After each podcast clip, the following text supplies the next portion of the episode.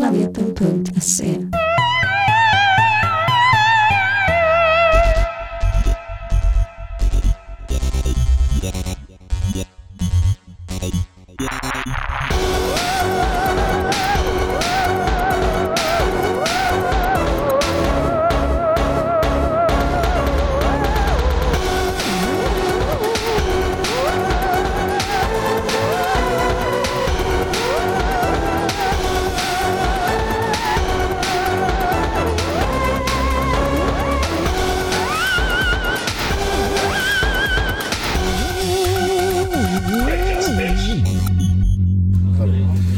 Skäggkast, jag heter Erik. Jag heter Patrik. Vi har med oss två gäster. Vi har en gammal, en gammal stammis som är comeback. Är det jag? Det är du. Ja, Stephanie. Vi har en annan gammal stammis som ju har varit med ganska nyligen, men ändå gör comeback. Yes, vem är jag? Nej, Pony. Ja, eller alltså, förra gången hette du någonting annat. Ja, förra gången hette jag Rasmus. Idag heter du Pony. Äh, Rasmus Pony. Jag kan heta det. Jag, jag, jag, jag saknar Pony. Ja, jag förstår det. Men eh, ja, Rasmus. Jag är tillbaka. Det var bra. Tack för att vi får vara här. Ja, det blir roligt det här. Det här är del ett i vår Halloween-avsnitt, eller Halloween-special. Och eh, någonting som är väldigt inne just nu är det där med true crime. Eh, och jag råkade vara på en födelsedagsfest nyligen och upptäckte att en av gästerna tycker väldigt mycket om det här ämnet. Jag visste det innan lite i och för sig också. Så därför tänkte jag vi skulle prata om lite sånt idag. Så då har jag bett gästerna ta med sig varsin story som de tycker var lite intressant. Och det är det vi ska göra, vi ska prata om de grejerna idag. Jag, jag vill bara påpeka också, om man, om man känslig kanske inte man ska lyssna på just, just den här. Det, jag tror det är första gången jag behöver varna någonsin men jag, tror att, jag, tänk, jag tänker att eh, om man har lite problem med sånt Men det kan vara vettigt. Ja. Uh, um, så att ja, vi tänkte bara vi kör igång nu. Och ni har med sig varsin story. Jag minns den i alla fall. Ja. Vill du börja med din? Jo, men det, det kan jag faktiskt göra för att jag kommer med allting i mitt huvud. Du sitter här med fina papper och grejer. så att, eh, eh, Eh, men jag vill bara säga, jag vill också säga en liten disclaimer. För att den här historien kommer ifrån mitt eh, tidigare arbete. Och så jag vill bara berätta att alla väsentliga bitar i min story är sanna. Men vissa, vissa detaljer jag kommer nämna är inte sanna just för att det är offentlig handling. Men eh, jag kan, det kanske inte är min sak att sprida det vidare. Så att eh, jag kommer inte ljuga, men om man försöker källkolla den här grejen så kan det vara lite svårt. Så att, eh, är alla okej med den? Men vadå, om det är offentliga handlingar, har du något diarienummer som du kan referera till? Jag kan få tag i det. men jag kommer inte lämna ut den här. Ja, det var rimligt, uh, tycker jag. Nej men så att eh, om alla är okej med detta. Om du skulle få skit, jag tittar på dig Erik. Eh, om du skulle få... Jag tror det tog att lämna stationen i min förra skämt, men. Nej men att, att det, har inte hänt, det var så här och så här så är det medvetet från min sida. Men det var så här. Det finns ju en serie- gammal serie heter Dragnet. Som gick, så det polisserie. De tog upp alltså, stuff som hände också.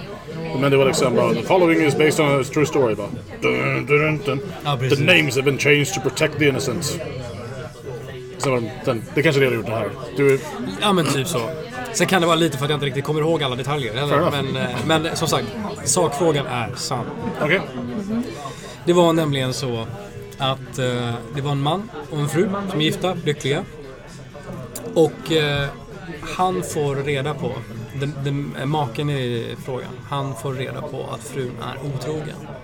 Och det här händer i en liten by i norra Sverige. Och eh, ja, vad gör en, en kränkt vit man med lite för mycket testosteron i kroppen? Han blir ju vansinnig och tänker att att en, en rimlig aktion här är ju naturligtvis att ha ihjäl älskaren. Så han har ihjäl honom. Jag tror att det var ganska överlagt. Eh, alltså att det var inte var pinkiv, liksom att nu kör vi, utan det var så här, han ska dö, jag fixar det. Men får panik när, eh, när han har dödat honom. Så att han ringer till eh, sin, sin bror. Som eh, och säger problemet, vad ska jag göra? Han ligger här död hemma hos mig. Vad gör jag? Vad ska jag göra? Du måste hjälpa mig. Och hans bror, helt kyligt bara. Jag kommer över, jag löser det här. Kommer över med en, en massa svarta soppåsar och motorsåg. Så lugnt och metodiskt sågar de itu kroppen och sprider ut dem i de olika påsarna och åker ut till ett träsk och skickar ner. Eh, och det sjunker ner och allting är fine. Sen kommer våren. Lite värme. Och eh, kroppen flyter upp, eller ja, delar av kroppen flyter upp till ytan i det här träsket. Och eh, det är det som eh, någon hittar, som sen polisen hittar, som man sen kan härleda till att mordet har begåtts. Så det är min true crime story. En kille som har ihjäl sin frus älskare och får hjälp av sin bror att såga upp kroppen och dumpa det och liket i slutändan lyckas till slut avslöja dem på grund av gaser. Jag har förstått att det är ganska svårt. Att, alltså, jag tror TV får det framstå som att jag tror det är svårt att dölja sina... Alltså, typ så här, tekniker är mycket bättre än man tror, eller vad de framstår i TV-serier. Så jag tror att det är liksom, jag tänker att det, kan, det kanske är rätt svårt att lyckas komma undan med något sådär egentligen. De hade ju klarat sig. Om inte det här är rätt. Eh, precis, om inte de här gaserna hade... För att, eh, jag tror det var så att stenarna eller någonting, alltså de hade använt någonting för att tynga ner det och det hade släppt och gaserna gjorde ju bara att det bara flöt upp liksom. Så att eh, han fick ju mycket skit den här killen. Att eh, han gjorde allting perfekt. Han gjorde allting perfekt. Men, eh, men det var en enveten jävel som lyckades liksom avslöja honom trots att han var död och uppdelad i flera, st flera stycken. Liksom. Men vet man någonting om hans bror? Om hans bakgrund? För jag tänker att man måste vara väldigt, väldigt kall för att så snabbt komma på att så här ska vi göra. För att, eh... Ja, man vet en hel del om hans bror och det, jag kan säga att det finns en anledning att man hör av sig till honom. Ja, ja. Jag, jag känner så här. Vad skönt att ha en sån i släkten.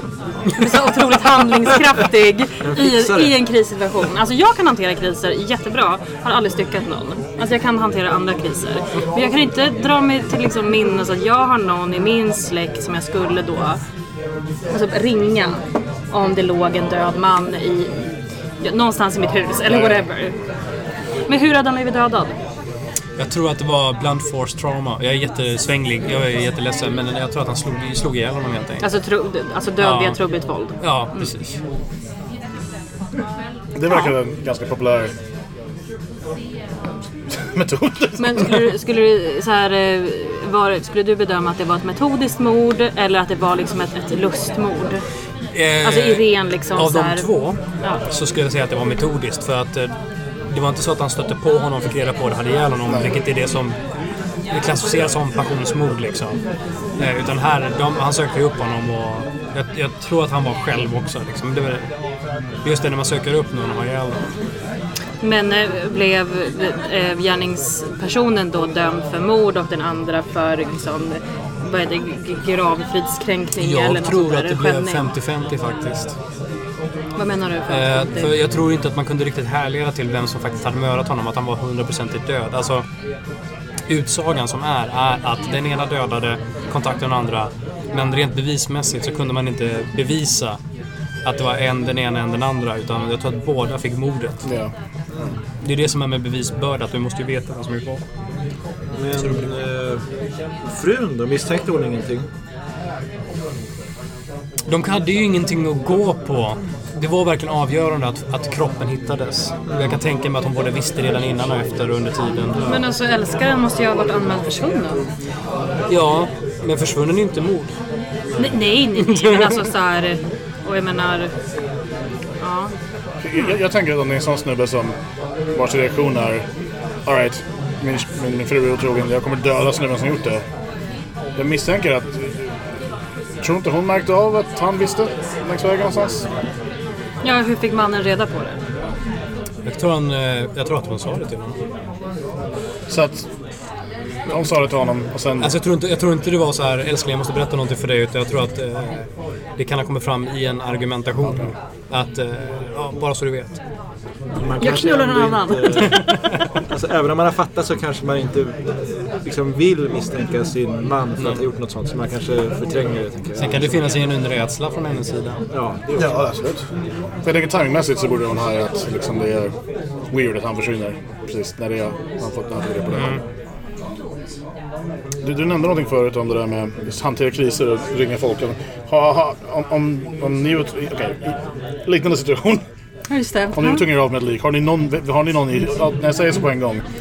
Så här, vem skulle ni ringa? Har ni, har ni någon i åtanke spontant? När det första, alltså när jag säger det. Första spontana, får du någon spontan i hjärnan eller måste du fundera lite? Jag, jag tror jag har en spontan i hjärnan. Jag tror du har samma. Nej, inte, inte han du tänker på tror jag. Nej. Jag tänker på en annan, men jag har också en i... Ja, jag har nog någon spontan i hjärnan som inte är min direkta umgängeskrets längre. Okay. Alltså jag, har ju, jag har jobbat så länge inom rättsväsendet så att Ja. jag är så otroligt fin så att jag skulle ju direkt erkänna och anmäla mig skyldig. Ja, Det är inte, men jag tänker om, om du du någon du- Rättspatos. För, för alltså, jag tänkte säga men jag tänkte bara säga alltså, det är liksom... Jaha, det var inte det jag tänkte. Jaha, wow, du får berätta sen då. Nej men Okej, jag, jag kan visa det nu. vi. Det är- Lyssnarna får inte veta någonting. Inte alls frustrerande för lyssnarna. Det är det är en väldigt kon- jag håller på att det är en konstig countdown igång på min telefon. Jag vet inte vad som kommer hända där i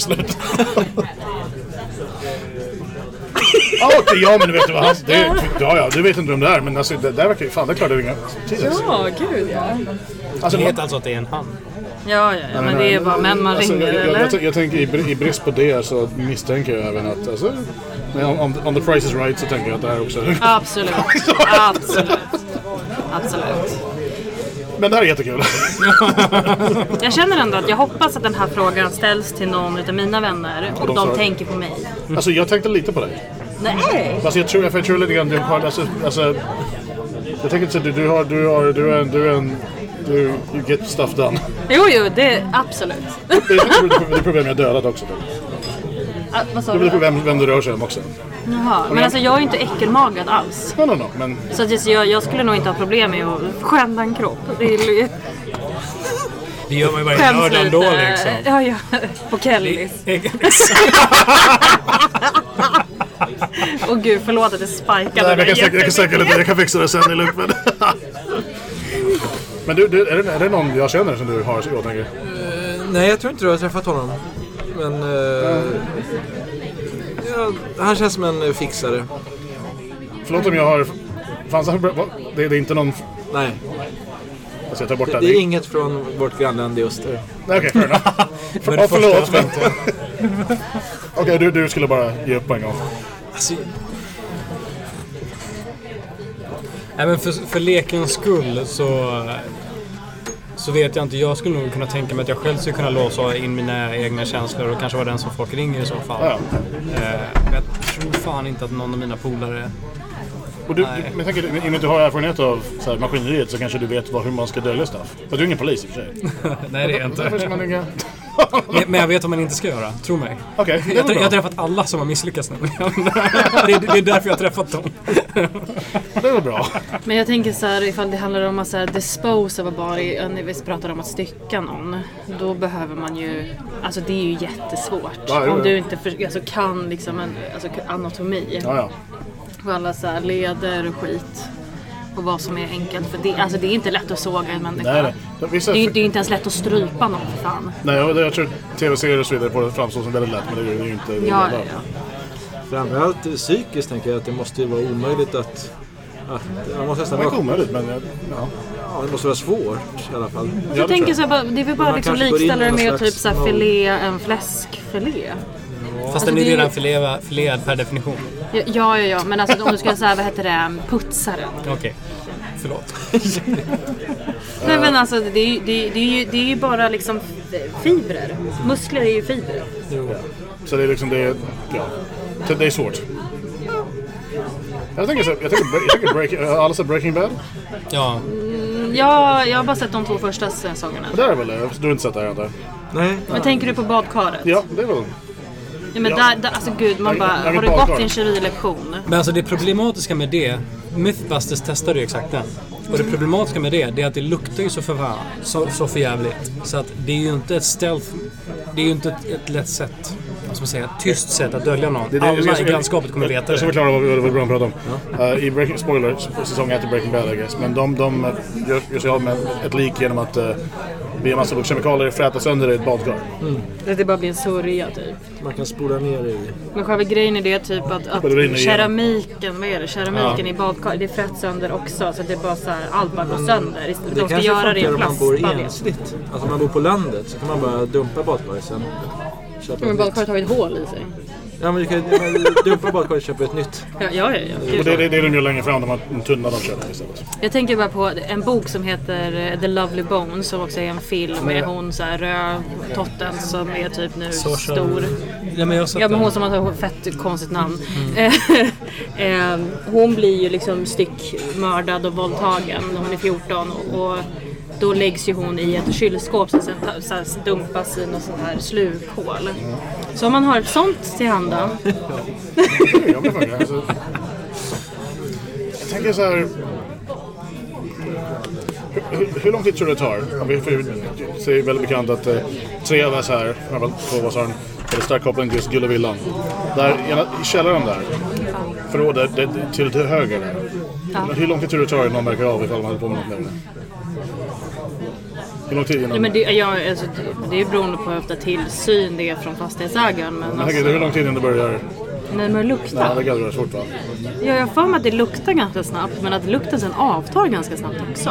Bra så, som vi Nej, det gör det inte. Det fastnar i väggarna. Okej. Om det är stenväggar då? Det, det fastnar överallt. Ja, Alltså, jag, jag har aldrig sett ett sånt lik så att... ja, det, det, det, luktar, det luktar fruktansvärt. Och det, det, det tar jättelång tid för att försvinna. Har, har du, eh, jag vet att eh, det är lite annan grej, jag vet i- när du går FBI-utbildning i USA då får du du, du får liksom, du, du sätt, utsätts för den här doften så du kan aware för det. Jag tänker att du inte fått det eller? Ja men där, det- vet ni vem Mark de Troot är? Som, han var en... Äh, var han från? Belgien? Ja, ja. Alltså han, han är från eh, La Cherois eller sånt där heter det typ i Belgien. Jag kan inte kanske uttala det rätt. Men han eh, kidnappade massor med unga flickor. Och eh, svalt dem och, och våldförde sig på dem och allt möjligt. Men, eh, de, men de, när han väl togs så var det ju typ fyra flickor som var borta som de trodde att det var han.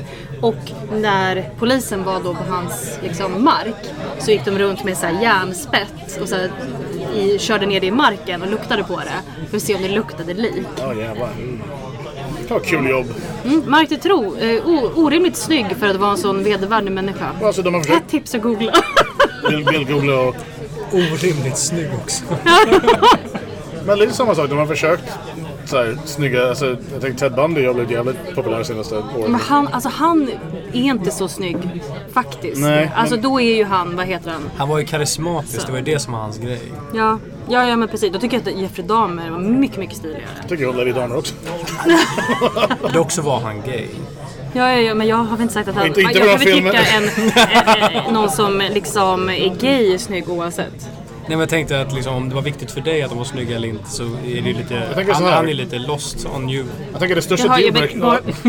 dealbreaken är nog inte det. Jag kräver ju inte att alla jag ser som jag bara gud är läcker som bara knullar med mig. Absolut inte. Ja, Det är ju faktiskt är jag ett med. övergrepp. Det finns, ju fler problem som är större än att han råkar vara gay. En är ju det som han är dessutom död. Och också, jag tänker, se, se mördargrejen kanske i och för sig inte var ett problem, vad vet jag. Men jag tror att han död är ett större problem. Det skulle bli din kontakt i Ja, framtiden. Nej, Men han, för han borrade ju i unga mäns eh, hjärnor eh, och typ sprutade in vätska i dem. Och om man borrar på vissa ställen så kan, kan man ju fortfarande Du Jag tycker just hjärnor är äckliga, jag vet inte varför. Ja, ja det kan, kan lite äckligt kanske. Men den har ju ingen känsel i hjärnan så det, var, det är ingen fara. Nej, jag lärde mig det i... Det när lammen tystnar han säger det? Eller är det någon uppföljare? Är uppföljaren, mm, när han eh, typ, typ, typ, håller på och pillar. Precis som Rick gör i Rick and Morty när han ska... Ja, just det. När han är Peckle Rick. Ja, just det. Jag hela råttan ja. Det är ja så det, är bra. det är kul. så bra, så jävla weird. Alltså, 10 november. exakt, då händer det. Just det. Mm. Uh, ska vi gå vidare till, ska vi, du har ju massa jävla... Ja, alltså jag har, det är ju det är ett långt... Min var väldigt snabbt avhandlad. Men vi fick, det var bra, det var, det var för trevligt. Men eh, för frågan är om det skulle bli två delar, om jag ska börja och sen vilka- så kör vi en liten paus. Det kan vi vi pratar på och sen så kör vi. Ja. Vi. Okej. Eh, nu har jag ju skrivit ett regelrätt manus, så ifall jag låter lite stolpig så får ni ha överseende med det. prassla lite med... eh, Så. Det är bara... Det är ett manus på It was the best of times, it was the worst of times. Ehm, vill vi ställa undan den? Kör. Någon annanstans. Vi kan ställa den eh, bredvid dig. Så. Ehm, Okej. Ehm, jag ska bara kolla här vart jag vill att vi bryter då så att det blir en naturlig... Ja, vi gör samma sak lite grann som vi gjorde här, tänker jag. Att vi, vi flikar in lite då, om det går bra. Ja, ja, ja. Så. Här ska vi bryta. Så där. Ja, liksom, det är typ 10 sidor långt det här. Men jag ska också säga att det är ju, det är ju så ett tecken eh, storlek 14 för att annars skulle jag inte se. Okej. Cool. Ehm, Jag eh, har valt ett fall som eh, jag började garva åt jätte, jättemycket när jag fick höra om det första gången. Eh, disclaimer då är att jag lyssnar på väldigt många true crime-poddar, alltså läser mycket om sånt där. Och jag, som jag, jag är inte ett dugg känslig. Nej. Alltså ingenting. Typ. Eh, det- jag kan tycka det var jobbigt ifall djur blir dödade men alltså när det är typ så här grova mord, våldtäkt, styckningar, pedofili, kidnappning. Alltså så här, det, det berör mig inte så mycket. Jag tänker se mer om mig eh, än om något annat. Eh, och sen så vill jag också göra en disclaimer eh, att researchen som jag har gjort för det här fallet, för det tycker jag är viktigt att notera, eh, det är att jag har lyssnat på två poddar som heter Vad blir det för mord med Johanna Wagrell och Elinor Svensson och Mord mot mord med Karin Londré och eh, Anna Sandell. Eh, och det finns också en bok eh, som är skriven av Sandra Lee i svensk översättning av Rolly Fölsch, tror jag han säger, inom bokserien Brottsplats, verkligheten. Det var, det var bra namn. Ja, Jag tycker, jag tycker Vad blir det för mord? Det är också ett fantastiskt bra namn Det. Ehm, och eh, jag har också spanat lite på Wikipedia för att kunna följa liksom, när jag lyssnar på poddarna och så vidare. Ehm, och varför jag tycker det är så viktigt med källor och referenser är ju för att jag är ändå tränade inom akademin Exakt, i tio exakt. år. så att eh, det är viktigt med sånt. Sen är det på tapeten nu också. Med anledning av podden Svenska mordhistorier som har liksom tydligen plagierat eh, hela skiten. Och det är också en podd som jag har lyssnat på och tyckte att den var lite såhär, oh weird den var. Ah, ja. Men det, för, och det här är liksom en big deal i true crime communityt. I alla fall. Eh, jag tänker också att jag har liksom lite länkar till de här poddarna och till boken och så vidare. Så kan- kanske kan lägga det i typ Om, du, om, du, du avsnittsbeskrivningen. skickar dem så kan jag... Ja, jag har det till och med på mitt utskrivna papper här också. Okej, jag ska prata om den australiensiska kvinnan Catherine Knight. Eh, värsta kingen, tycker jag. Eh, hon är den första kvinnan från Down Under som har blivit dömd till life imprisonment without parole, det vill säga livstidsstraff utan möjlighet till benådning eller tidigare Vi, vi, har inte, vi, frigivning. vi har inte det här, eller? Alltså inte på det sättet vill jag minnas. Eller vi kan inte ta på det. Ja, alltså du... Nej, vi har ju inte inskrivet i straffet från början. Men du kan ju inte få villkorad... Alltså du kan ju, du kan ju få ej tidsbestämt. Så länge du har livstid har du livstid. Fair enough. Jag visste inte det. Men, men ofta så brukar det tidsbestämmas efter ett tag. Ja. Alltså i någon mån liksom. Ja, efter 30 år kanske eller något sånt där kan det bli tidsbestämt. Men eh, så länge det är livstid så är det livstid. Men som sagt, det här är speciellt eftersom att hon är den första kvinnan som har, har fått det här. Eh, och, Tjejerna är alltid lite efter. ja, eller hur? Gällande rösträtt och lön, allt vad det nu är. Mm, tokiga kvinnor. lägg vad det är. Jag frågar, har, har Australien, har de, har de, de, har de, de, de har inte dödsstraff och grejer va? Eller har de det? Jag tror inte det. Jag, alltså jag vet inte. Det har jag inte researchat. Men jag känner inte igen det på ett rak Nej, jag arm. tror inte det. Det är bara att skicka över dem till Singapore eller Thailand så löser de Eller bara mitt, eller någonstans mitt i landet bara.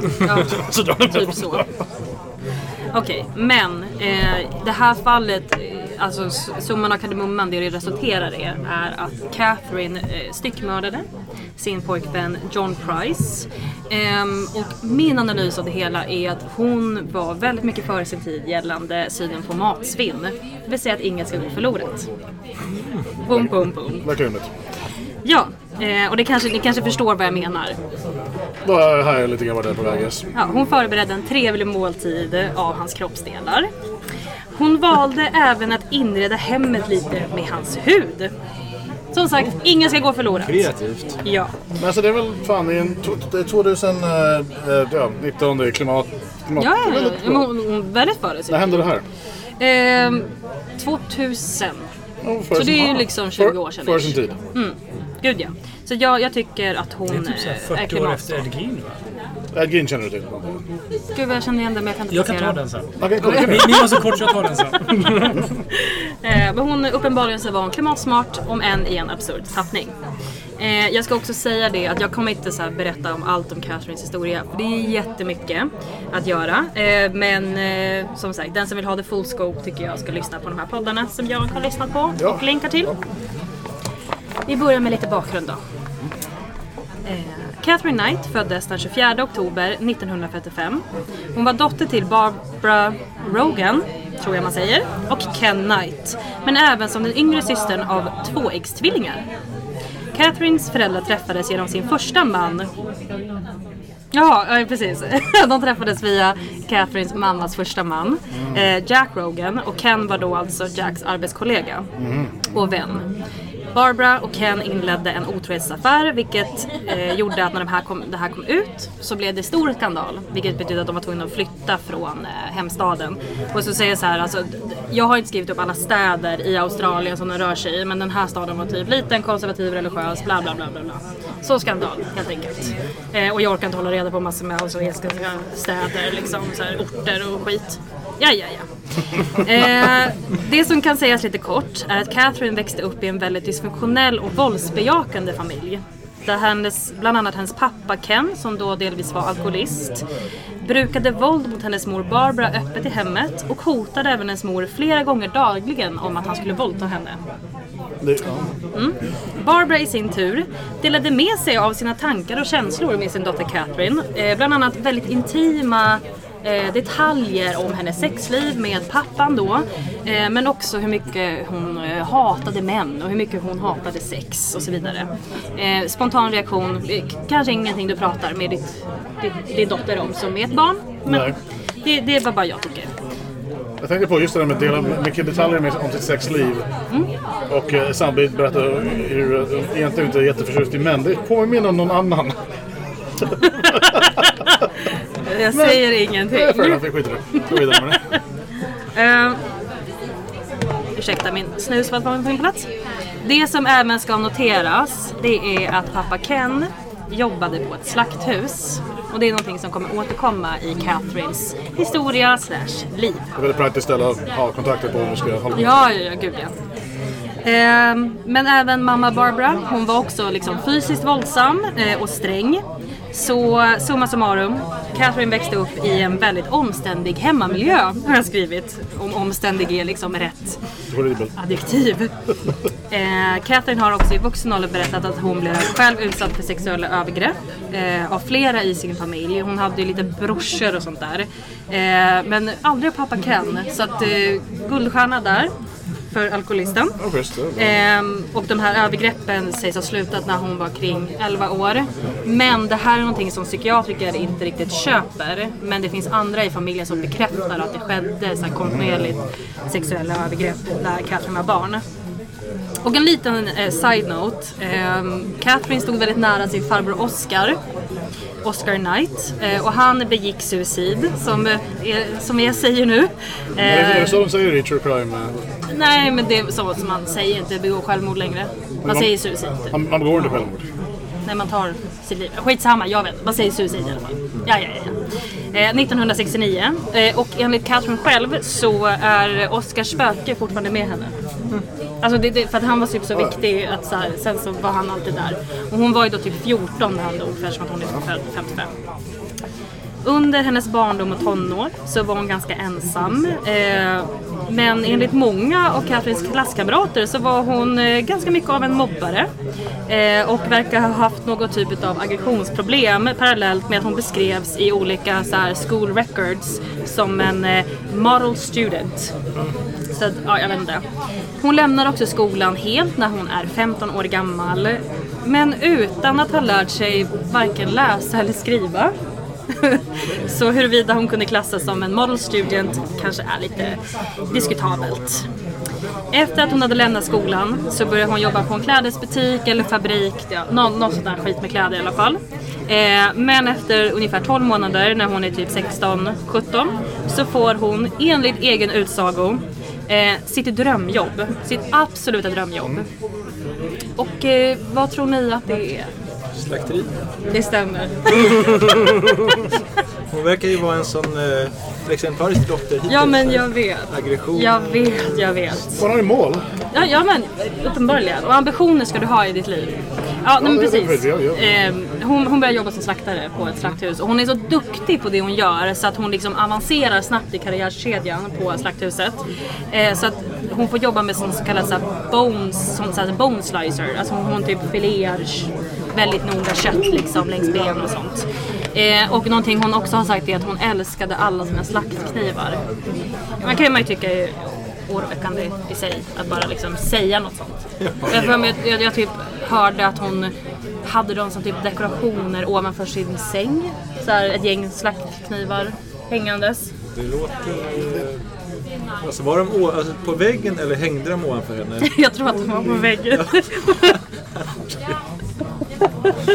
Tänkte såhär, Svårt att- scenen i Seven, men istället för Wonderbound så är det bara slaktknivar. ja! Jag menar alltså, ja. Fast det, det är klart, det låter inte jättebra, men nu vet vi också att någonting kommer hända här. Ja, men precis. Så att det är lätt att... Det skulle ju vara en twist om det här slutar med bara fast det här, det hände ingenting. Så nu- Det här hände ju. Hon har en väldigt lucrative så här, slakteri ute i Brisbane, Australien. Det är inte- det är så det slutar inte här. Mm, precis. fortsätt. För äta kött är mord. Klart. Credits, tack så mycket. Okej, Förlåt, fortsätt. Kapitel två då, eller vad man ska kalla. Familj och giftermål. Eh, Catherine, ändå, alltså så här, om man har sett en bild på henne så skulle inte jag tänka så här, fan vilket pole hon har liksom, hon är så jävla sexig. Men hon avverkar ganska många snubbar. Alltså det, det får jag, alltså hon är ändå lite sis-kingen där. Alltså det, Det är, det är starkt. Katten med kårar. Catherine, ja precis. Och så Knight. Jag ska kolla bara så vi får en bild på Du får bekräftat att hon inte är en kalaspingla. Ja, men nu, nu är väl jag kanske biased, jag vet inte. För att, för att jag var så här, jag, jag tyckte liksom inte om så här 80-talslooken. Kanske det som... Mm. Du dissade ju Ted Bundy. Ja fast det är ju 60-70-tal. I mean, det är liksom... Det Nej, det ju är sig. 70-80. Nej. Okej, all, alla, alltså jag vill inte vara så. Han dog 89. Jag, jag, alltså, jag, jag är inte, det är inte helt... Men hon ser ut som vilken kärring som helst typ. Oh, yeah, Hon ser alltså, väldigt snäll ut. ja, Början på Parabola av Tool. ja, Med tre personerna som står. sure. Det kanske är en av dem. Helt klart. Hur ser det ut nu då? Finns det... Alltså. Ja det vet jag faktiskt inte. Jag tror att det inte finns några nutida bilder av henne. Oh, well, all right. well hon, hon, hon, hon kanske... Men jag kanske kan länka till en bild också. Så alla... Ja, men hon alltså, there you go. Ja, ja, ja. Men hon är ju en gammal tant nu. Hon är ju liksom över 60. Ja, ja. Skitsamma. Hur som. Nu, Som sagt, hon har avverkat många karlar under sin tid. Eh, och 1973 så började hon dejta kollegan tillika alkisen David Stanford Kellett. Som året därpå hon gifter sig med. ja, ja. Eh, de våldsbejakande tendenserna följer Catherine genom livet. Eh, och tydligen så hade David en vana att typ börja bråka nere på puben. Alltså för att han var liksom alkad och så vidare. Eh, och då Catherine, hon joinade. Och sen slutade det med att hon tog över slagsmålet. Alltså typ liksom bara putta undan David och bara nu ska jag slåss här. Så att, Relationship eh, goals. Ja men verkligen. Ehm, så att det är ändå, eh, alltså hon backar ju en, uppenbarligen. ja men det var fint. Riktig, riktig kvinna med kul. Jag vet inte, det är en jävla Wednesday 13-låt eller Drop Zombie-låt. Någon sån här. De grejer med typ, det var the, the, the family who slays together stays together. Just det. Det låter som att hennes man var en sån här riktig instigator. Och hon bara, men åh, jag måste ställa upp det här igen. Du gör inte det bra. Jag. Men så här då, då. På deras bröllopsdag 1974 så ger Catherines mamma Barbara ett råd till sin nya svärson. Och det här är alltså enligt hans egen utsago. You better watch this one or she'll fucking kill you. Stir her up the wrong way or do the wrong thing and you're fucked. Don't even think of playing up on her. She'll fucking kill you. Och playing up on her är typ såhär att du liksom är otrogen. Kan- Kan någon av er göra en australiensk brytning? Nah. Fan, det hade varit kul att kunna. Har vi någon här? Nej, men, eller så gör du om det där och försöker på någon sån här Nej, gud nej. Jag är inte Crocodile Dundee. Vad jag vet. De sa inte, de sa inte crikey, vilket enda ordet jag kan säga. Men det, det, jag tänker, det säger ändå något. eh, Det säger ändå något om ens så här, nya svärmor säger det om ens nya hustru. Det är det, Att det är så här, det. Det liksom, var ju ganska omtänksamt att hon sa det. Ja, Han fick en kanske i liten och för heads up. ja, jo det fick han ju definitivt. Eh, och sen under då bröllopsnatten så försöker Catherine strypa sin nya man David eh, när han sov. Eh, av anledningen att de bara hade knullat tre gånger. Eh, och hon tyckte då att så här, han förtjänade liksom att bli strypt eh, för att han kunde inte perform ordentligt. Hon, hon ville knulla mer. Ah, Han dog, alltså han dog inte men det är ändå liksom ett, ett, ett våldsövergrepp. Börjar det ringa några varningsklockor då? Märkte han av det? Han, bara, han sig Eh, han märkte av det. Han så här, "Ah, Han låg ju trots allt och sov. she- she's the one. Ja men precis. Ehm, så eh, hela deras tid tillsammans kantades av våld, både de emellan, primärt från Catherines håll uppenbarligen, men även eh, mot andra, ska vi säga. För att när Catherine var höggravid så misshandlade hon bland annat David med en stekpanna till den graden att han flydde för sitt liv till grannarna. Och han fick liksom en så här cracked skull, typ. Eh, Ja, alltså så här, hon var bara galen. Uppenbarligen. Liksom. Eh, strax efter att deras första barn, då, eh, en liten flicka som tror jag hette Melissa Ann, föddes så lämnade David Catherine för att han, han bara, jag pallar inte längre. Alltså för att hon bara typ ballar ur hela tiden. Eh, det ballar ur, det låter kul. Eh, Eh, och dagen efter att David har lämnat henne så som sagt ballar Catherine ur ytterligare. Och hon ses gå längs liksom, gatan i staden med då sin nyfödda bebis i sin vagn. Eh, och typ kastar runt vagnen. Alltså på så här, hon är ute och går med bebisen på ett väldigt våldsamt sätt. Det är det. Nej. Eh, och det här har liksom beskrivits då att hon kastade runt vagnen så mycket så att det bedömdes alltså vara liksom farligt för barnet. Alltså när de är så små också så att du knäcker ju nacken för ingenting liksom. Hur är ni född ur vågen? Alltså det, vi, jag tror vi bara snackar någon vecka eller två. Alltså det är väldigt kort inpå. Det var inte på väg hem från sjukhuset i alla fall. Nej, det är inte så exakt så direkt. Eh, och då så blir hon intagen på St. eh, Elmos Hospital och får diagnosen förlossningsdepression. Vilket då låter ju helt liksom, rimligt med tanke på hennes agerande. Eh, How are you? We're recording, I'll talk later. Han kanske kan göra en australiensisk accent. Skitsamma. Eh, och det blir så att hon får stanna där på sjukhuset i ett par veckor. Eh, och eh, senare så blir hon utskriven. Jag tror att hon är typ där i tre, fyra veckor eller något. Eh, men och sen när hon blir utskriven så är typ det mer eller mindre det första hon gör eh, är att ta sin lilla bebis då som är cirka två månader gammal eh, och lägger henne eh, på tågspåret. Ja. Eh, och lilla bebisen Melissa hade ju då eh, änglavakt eftersom att det är en så här äldre man som ser det här och han, han är sån här typ som har liksom beskrivits som att han var liksom en hemlös man som typ drog runt i stan och det. Så att han lyckas liksom, eh, han räddar bebisen precis innan tåget kör över. Så att, eh, och jag, vad jag vet så lever ju hon idag. Hon kanske har bytt namn och grejer. Kanske, alltså det skulle bara vara rimligt, tänker jag. Ja, det hajar om man inte bli förknippad med. Ja, ja, nej men verkligen.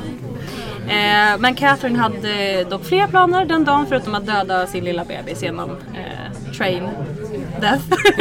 Killed by train death. ja, precis. Eh, så hon drog in till centrum, hon stal en yxa och sen gick hon runt och hotade eh, flera människor att eh, liksom döda dem.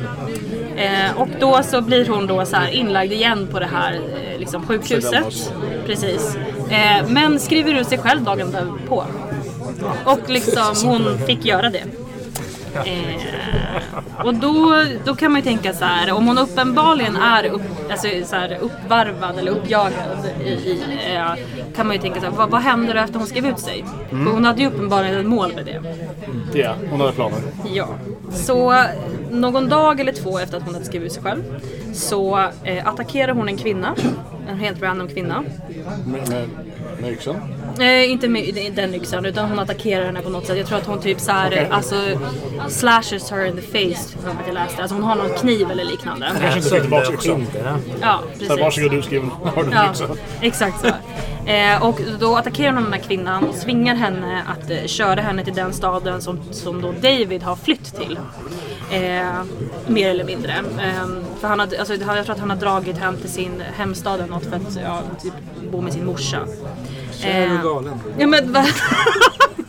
Kär och galen down under. Verkligen. Eh, och sen så, då, sen så efter en stund så typ stannade de på någon så här bensinstation eller liknande. Och då lyckas den här kvinnan fly. Eh, och när väl sen polisen kommer till bensinstationen så eh, tar Catherine istället en ung pojke till gisslan och liksom hotar honom också med kniv då. Och att liksom hota honom till livet eh, och så vidare. Men polisen lyckas, eh, tack gode gud, avväpna henne. Eh, och precis. Varför, varför hände det här då? Alltså vad, vad är hennes, liksom, hennes rad av episoder som bara ballar, ballar, ballar ur hela tiden? Eh, jo, det var för att hon hade bestämt sig för att hon skulle åka och döda David, hennes då man, eh, och hans mor. Bara för att hon kände för det. Ja, hon är ju faktiskt eh, ansvarig för att han finns. Ja men uppenbarligen, precis. Eh, ännu sjukare då för att jag för mig att liksom hon, hon, alltså Hanna liksom, hon läggs in på sjukhus och liknande där igen. Alltså för det är ju uppenbarligen massor med olika omständigheter som knäppar till det. Men eh, David verkar inte ha så mycket karaktär. Så att han tar tillbaka henne. Well sure, I mean... Och då, då är det ändå så här efter då att hon har hotat och också haft den liksom fulla intentionen att döda både honom och hans mamma. Eh, och så tänker han så här, men Catherine alltså hon är ju typ så här, she's a catch. Alla förtjänar en andra chans. Ja, ja, men eh, tydligen. Det, det, det jag skulle vilja veta är, var det så här I'm gonna kill you, yo mama? Om det var en sån grej som missuppfattades kanske. The heart wants det, den blir hotad till att vara tvungen att ta det. Ja, ja, nej, men det är verkligen koko. Men också, alltså, det finns ju folk som, alltså inte kanske på den här nivån, men jag har också så här, fattat väldigt dåliga beslut inom det här redan. Kanske inte riktigt den, niv- alltså inte alls riktigt den nivån på det hela. Jag vill tro om någon hotar mig med en yxa eller sagt, eller vill döda mig kanske jag bara, ja. Tack för visat intresse. Vi, vi, vi ska kolla på lite andra kandidater. Känner att den här relationen är inte produktiv. Hur tycker du det har gått? Men eh, det, de faktiskt stannar ihop ett par år till. Alltså så här, det här eh, har varit kring typ 74-ish och sen som hon var gravid till 75, bla bla bla. Eh, men de stannar ett par år till, får en till dotter tillsammans eh, och sen 1984 då lämnar Catherine honom. Han vill ju inte dö. Nej, eh, för att typ så här, eh, hon hade typ ledsnat. Hon känner hon kan, hon kan, hon kan, she can do better. Ja men tydligen. Vil- Vilket, det är ju det är ju sån himla, det är en sån sjuk twist. Att det är hon som så här lämnar honom. Ja. Ja, men alltså, Mycket fram och tillbaka, uppenbarligen. Eh, Man skulle ju vilja veta hans tanke när hon lämnar. ja men va? så, vad fan, jag menar det är inte sant. What did I do wrong? eh, Oh, come back please. Egentligen så, han vet ju inte nu vad hon ska göra. Alltså han kanske köper det här med förlossningsdepression och så här. Men alltså, hon det- har gjort sjuka liksom grejer in- mot honom också innan. för. Ja, och, och, och så här, nu känner inte jag så många som har haft eh, förlossningsdepression, men det är inte normalt att bete sig på det där sättet. Alltså det är liksom inte det. Kurvan, liksom. Ja, eh, nej. Eh, Det brukar vara, alltså, jag, jag, jag träffat några som haft det. Och det, mm, det har aldrig varit så att... nej. Det brukar vara lite mer liksom så här allmänt bara... Eh, Ja, men typ inte livet. vill ta hand om ungen. och så vidare. Inte så Liksom. mycket jag skulle döda den men fippa motherfucker. Och det finns ju de här skräckhistorierna med de som tillagar sina barn. Sure. Ja, ja, ja. Men då, då tänker jag att det blir en psykos liksom. Det är en depression. Det är inte liksom...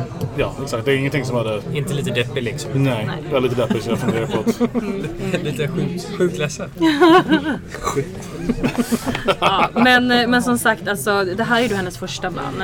Eh, och det går liksom några år. Hon lämnar honom då 1984. Och, eh, och hon har en hel del snubbar. Men jag tänker inte gå in i detalj på det för att liksom så här, det, det, det är liksom flera stycken. Men det som är återkommande är det här våldsamma beteendet mot sin partner.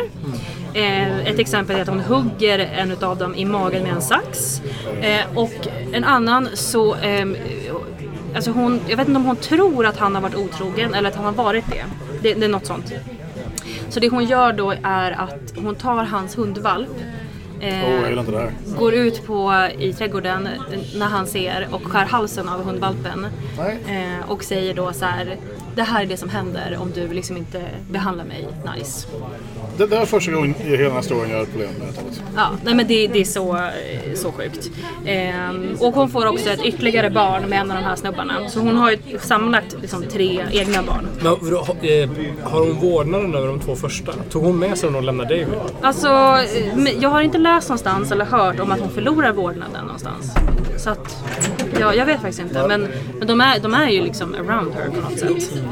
Eh, men ja, det, det var liksom lite bakgrundshistoria och lite inblick kring så här, hur, hur Catherine var som partner och, och, och hur hon växte upp. Ja, Det var, det var Cathys Tinder-profil. Ja, jag tror faktiskt det. Ja. Okej, då är vi tillbaks. Uh, jag vill bara påpeka, jag glömde säga någonting i början. Eh, vi har en helt ny intro-låt. Som jag fick faktiskt bara för en dag sedan från Jay Sarge som gjorde alla våra andra innan. Eh, det, var, det var ingenting som jag bad om, han bara spontant hade en idé. Och nu har vi den. Du har inte hört den, ingen har hört den, det är bara jag som har hört den. Det Har lyssnarna själv. hört den? Nu har de hört den, de lyssnar på den har hört den.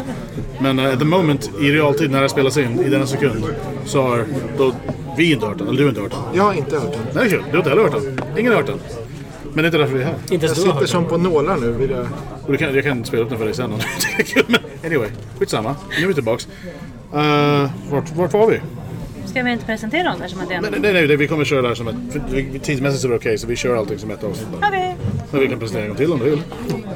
Är Stephanie. Sure. den. Uh, Vänta lite du. För, till, för lyssnarna så har du, klipper du ju. Alltså, det är bara vi som upplever att det har gått tid. nej, men, ja, men... Men hon ville presentera sig. jag Okej, tycker, jag tycker Tony. du... Ja, Patrik Gud. heter jag. Erik! Du kan ju inte- du kan ju inte säga sådär för det låter som värsta derpet. Nej, Alltså det- jag är, jag är inte på spektrumskalan. Jag vill verkligen understryka det. Men nu fick du mig att låta som att jag var. Jag ser, jag ser fram, framför mig hur, hur lyssnarna blir så. Sen helt plötsligt bara presenterar du dig igen mitt i programmet och fortsätter prata. Vi kan ju bete oss som om vi vore reguljär radio. Då kan vi säga för nytillkomna lyssnare. För ni som precis började lyssna på podcasten mitt i... Alltså, du... De kanske tänkte att det var 45 minuter långt intro, vem vet? Jag tänker bara, de pratar säkert skit i 40 Det brukar vara det, det, brukar vara det liksom medeltiden. Det ska vi börja göra. Liksom podcast från mitten. Så det- för ni som weirdly klickar in i på filen så... Ja, det kanske finns... Vi, alltså det finns ju folk... all- Alla går igång på någonting. Vissa kanske har det som grej. Ja. Jag vill bara att ni, ni som lyssnar vet att jag som pratar heter Pony. Okej, jag, vill, ja, okej, jag vill också poängtera att uh, vi har väl med oss en... en, en En Stephanie! Patrik och en Erik. Eller den Stephanie. Den Stephanie. Stephanie känd, som ni känner till, kommer ihåg från några minuter sedan. Eller i, deras fall. Från precis nu. Jag vet inte. Folk är ju fan... Det, men fan, det finns folk med... Skitsamma, jag kommer inte skämta om det där. Eh, Det här är bara mer jobb på post. Nej, nej inte alls. Inte alls. Eh, jag har en väldigt hög tröskel för att vara låg eller hög. Det är inte mycket jättehårt. Um, på tal om det. Ja. Eller inte på tal om det. Hör du Catherine Heigl? ja, just det det. Catherine, eller Catherine uh, Zeta-Jones? Vad har hon gjort? Eh, jag tänker så här, för nu börjar det som kapitel 3. Precis. För vi har ju gått igenom bakgrund, familjeliv så vidare. Ehm, så nu går vi in på det faktiska mordet som har liksom gjort att Catherine Knight då, Catherine Knight, eh, KM, helt- helt enkelt fick, fick den, eh, det livsstraffs, liv, livstidsstraff hon fick. Mm. Okej, kapitel 4, mordet. Tre sa det alldeles nyss. Kapitel 3. Får inte hoppa över. Jag Nej, det där var ett helt kapitel det jag sa. Men det är som jävla Stephen King när han bara typ någon sektion det är bara typ ett jävla låtcitat och sen är nästa kapitel. Exakt så. Ja, Men alltså, eh, det, det är ju det kreativa skrivandet. Okej, kapitel 3. Mordet på John Price. Eh, som jag redan nämnt, Catherine hade flera flera snubbar, bla bla bla bla. Men Han inte längre. Nej, men då, eh, i mitten av 1990-talet, alltså typ 95, så träffas Catherine och John Price. John var en trebarnspappa eh, och två barnen bodde med honom när Catherine flyttar in hos honom. Det vill säga att så de tar, börjar, typ börja dejta och sen med en gång hon flyttar in, bla bla bla, liksom happily family. Eh, eh, side note också det att John är väl medveten om Catherines våldsamma förflutna med tidigare partners. Men väljer ändå att liksom fortgå denna relation. Jag förstår. Eh, kan man ju ifrågasätta. De kanske, var jävligt snygg på den tiden, vad vet jag? Hon kanske var snygg. På den tiden? Ja men så, kanske. Alltså så här, med 95 mått smätta. Mått smätta. En, en, enklare tid. Ja. det var ju också down under så att, ja. Han bara crocky. Ja, exakt. I alla fall. ehm, de de träffas eh, 95, hon flyttar in, bla bla bla. Men kring 1998 då börjar det knoka, med, knaka mer och mer i eh, fogarna. Ehm, och det grundar sig i för att John vill inte gifta sig med Catherine. Eh, de har varit tillsammans ett tag och hon liksom insisterar på att de ska gifta sig och han säger så här, men jag, jag vill inte göra det. Och jag har inte riktigt kunnat utröna varför men jag vet inte om det har kanske något att göra med att det blir tänka mig jobbigt. varför. Alla. Jag har lite... Kanske Men- väntar på något bättre. Någon som inte... Ja, men, eller typ att det var så här en jobbig skilsmässa med hans förra fru och bla bla bla liksom. Jag är lite osäker. I alla fall. Eh, hon tar otroligt illa vid sig eh, vid det här. Eh, och tar, eh, bestämmer sig för att ta hämnd på John för att han inte vill gifta sig. Eh, vilket då eh, blir så här för att han, alltså jag, jag vet inte riktigt vad han jobbade med. Eh, någonting med typ så här supply store eller någonting. Eh, hon hade jobbat där i nästan 20 år. Ehm, men det hon gör är att hon golar på honom till hans chef. För då är det typ det att han har liksom så plockat med vissa grejer från jobbet hem. Det, det, det har typ beskrivits som något så här medical kit, alltså så first aid kit och sånt där. Ja. Ehm, och då är det det att eh, hon, hon golar på honom. ehm, helt enkelt. Och han får då sparken som ett resultat av den här golningen. eh, och chefen har, liksom, har uttryckt typ att jag tycker att det här är jättetråkigt, jag behöver sparka dig efter så här lång tid men liksom jag behöver göra det. Typ. Ja. För det här var så liksom severe typ. Eh, och då, då bestämmer han sig för att nej men alltså nu har du liksom, nu har du gått för långt Catherine så du får inte bo kvar hos mig. Eh, så hon eh, blir utsparkad helt enkelt. Men efter ett par månader så återupptar han relationen. Alltså det är ändå så här, eh, alltså man kan ju prata om liksom vet du det, kvinnor som har varit i våldsrelationer och så vidare. Att man ofta återgår och, och, och så vidare till sina män och det är svårt att lämna och sånt där. Jag tror att det är någon typ av samma dynamik som hänt här. Liksom. De har typ internaliserat och så självhat eh, och så vidare. Eh, men de blir tillsammans ett par månader senare. Men eh, en keynote här är att hon får inte flytta in igen. Det är han väldigt tydlig med. Du får inte bo med mig igen, men vi är ihop. Eh, men det här våldsamma beteendet, det slutar helt enkelt inte. Eh, och återigen i februari då, 20 2000, så då har John fått nog. Alltså så här, han pallar liksom inte med. Eh, det var liksom flera incidenter som ledde upp till det här liksom då cirka två år senare.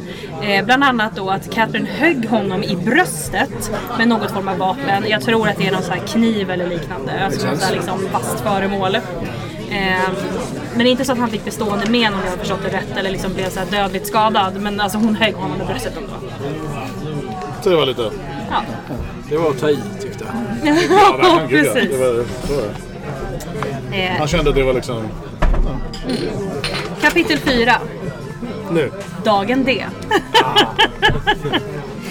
Den 29 februari så anmäler John Catherine eh, och begär en sån här restraining order, alltså det vill säga kontaktförbud.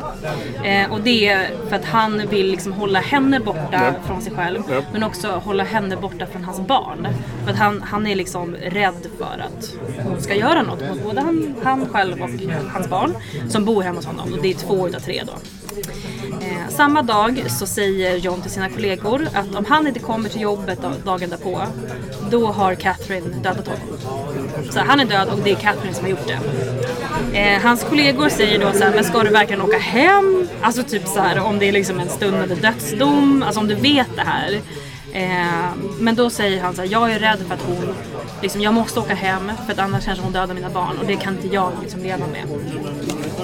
Eh, så han eh, åker hem och när han väl kommer dit så, så är liksom, han, han är ensam hemma då. För att Catherine har tydligen så skickat bort hans ungar på här sleepover. Så de är liksom inte i huset när han kommer dit. Ja, jag. Precis. Eh, och då, då väljer John typ så här, men jag går över till min granne och liksom vi tittar på lite TV. De har någon typ av så här grannmys. Inte liksom sexuellt men något sånt liksom. Eh, och sen så enligt utsagor typ från grannen och sånt där så går, lämnar han grannen kring typ 11 tiden och sen går och lägger sig. Ehm, och det som ska sägas är typ att under den dagen, alltså den 29 ehm, februari det, så, så har liksom Catherine typ varit och köpt så här nya liksom, ny lingerie och allt möjligt så här, liksom. Lite schmaxiga business helt enkelt. Morgonen därefter då, eh, kring sextiden på morgonen, så ser grannen att Johns bil fortfarande står på garageuppfarten och det gör liksom att grannen blir orolig och tänker så här, hmm, ja det här var ju konstigt typ. Och jag, jag, jag har för mig att alltså, John också säger till grannen typ så här, att jag är orolig för mitt liv. Liksom. Och så, ifall min bil står kvar så är det liksom, då har något shit has gone down typ. Eh, och i och med att John inte heller dyker upp på jobbet dagen efter så blir hans chef så orolig att chefen skickar iväg en av hans kollegor för att så här, du måste så här, kolla, och hem till John, kolla att han är okej. Han kanske sa Crikey! Så kan man definitivt Vad sa var... Eh, det som händer då är liksom att kollegan eh, kommer dit och jag vet inte om det är så att kollegan och den här grannen då samtidigt går fram till ytterdörren. Alltså det, det är så jag har förstått liksom händelseförloppet. Eh, så de går liksom fram till ytterdörren och knackar på och sånt där. De får inget svar. Men så ser de också att det är blod typ på ytterdörren och liksom, liksom lite utanför ytterdörren. Eh, och det, det gör att de eh, ringer polisen helt enkelt. Så det var ju skönt. I guess. Äntligen. Eller hur? Eh, så kring åtta tiden på morgonen så dyker polisen upp. Eh, de tar sig in och då hittar de Catherine i djup sömn i sovrummet. Eh, och den här djupa sömnen var ett resultat av eh, sömntabletter. Och det har diskuterats om det här var någon typ av liksom, så här murder suicide liksom, drama. Eh, men det går liksom inte att bekräfta att hon tog så många, eller tog så många så här, sömntabletter för att ta livet av sig eller bara för att sova. Så det är lite osäkert. Men hon liksom, uppenbarligen är hon vid liv. Okej, enligt de tekniska undersökningarna och rättsläkaren så verkar mordet på John eh, gå till ungefär så här. Catherine högg John när han sov och det kunde konstateras att han blev huggen med en stor slaktarkniv minst 37 gånger eh, på olika liksom. Och han hade liksom eh, hugg över hela kroppen på både fram och baksida. Eh, och att det kunde konstateras också att Catherine jagade honom genom huset. Så han liksom blir huggen när han sover, vaknar, försöker ta sig därifrån och hon är liksom hela tiden hugger på olika delar av hans kropp och slår då liksom, når, han skadar vitala organ kan man också konstatera. Och enligt... Ja? Det är inte bra. Nej, nej, Det är bra att du vilket himla förtydligar. såhär mjäkigt konstaterande. Inte bra. Nej, det är, det, är, det, är inte, det, är, det är inte positivt. Det är inte. Typiskt obra saker att Men, men hända. det är väl jävla någon så här SVT-inslag med Rickard Palme eller någon så här kris någonstans och intervjuar någon och bara Nej, det är, det är inte positivt. Det är det Nej. inte. Och bara- Och så klippa tillbaka till honom som inte är aware of dem och klipper tillbaka dem och han bara "Pff, positivt. Skitsamma. Det var inte med en Typisk överreaktion.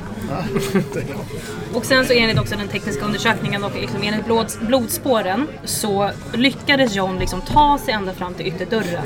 Ända också liksom från sovrummet. Kravlandes och liksom så här, fighting for his life.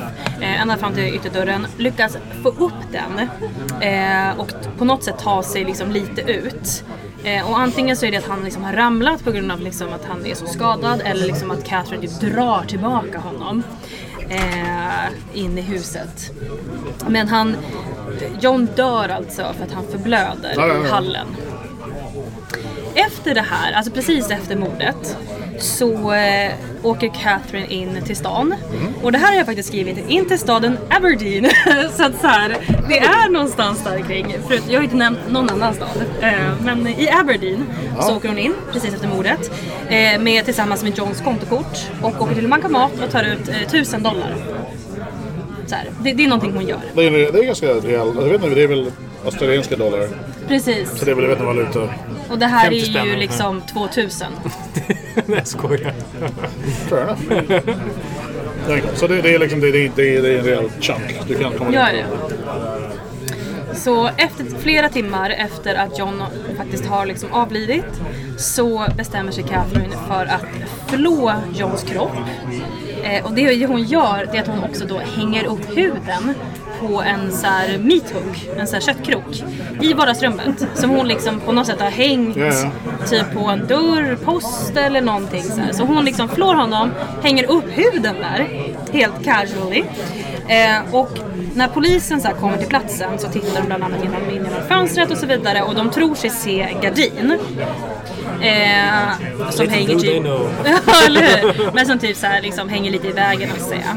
Eh, och sen så tar de ju sig in liksom, i huset för att de ser ju att det är blod och så vidare. Och om jag fattar det hela där så måste det ju vara liksom lite, lite nersläckt. Alltså så här, och det var ju också så här, åtta på morgonen i liksom februari, kanske var mörkt. I och för sig är det typ sommar där då, skitsamma. Eh, Förlåt, en fråga. Eh, Vi har en vän som började må illa av någon story du berättade. det var den här. Okej, vad kul. Jag ska- Alltså det är så, här, så att det är svimma må illa. Det var den här historien jag berättade. Känner någon här likadant? Jag Du känner har dessutom övat. Du har inte bara manus, har övat. Ja, jag vet. Jag vet. Ja, det, Det är det, det, det var genrepet. Ja, precis. precis. Eh, men så liksom, när poliserna så här, går in i huset så stöter en av poliserna, liksom, de stöter på eller stöter ihop med den här gardinen, eller trodda gardinen. Are you talking to Morocco? Sorry, yeah, we're, we're, we're recording. Uh, uh, Jaha, okej. Superkonstigt annars. Eh, stöter i den här gardinen och då får liksom blod på armen och då fattar de så här, det här, det, det, det är liksom inte Det här är smutsig gardin. Ja, eller hur? Eller hur? det, är inte, det är inte bra. Eh. Sa förut. Nej, men det, och det är då de faktiskt noterar att det inte är gardin som hänger här utan det är Johns hud. That, that's no curtain. That's... Jag kan Det finns ingen bytt här. Kan bara That's låna två. skin. Eh, och så som, så som jag har förstått det också så eh, var det i princip hela kroppens hud. Alltså typ från topp till tå. Det var ändå eh. alltså, det är inte helt lätt tror jag. Nej, nej, nej. jobbat som slaktare i flera år. Det är sant. Well. Måste du nyansera den här historien med att säga att det var duktigt? Alltså, jag det är faktiskt ingen- viktigt med feedback. Du, du vet den här One Piece?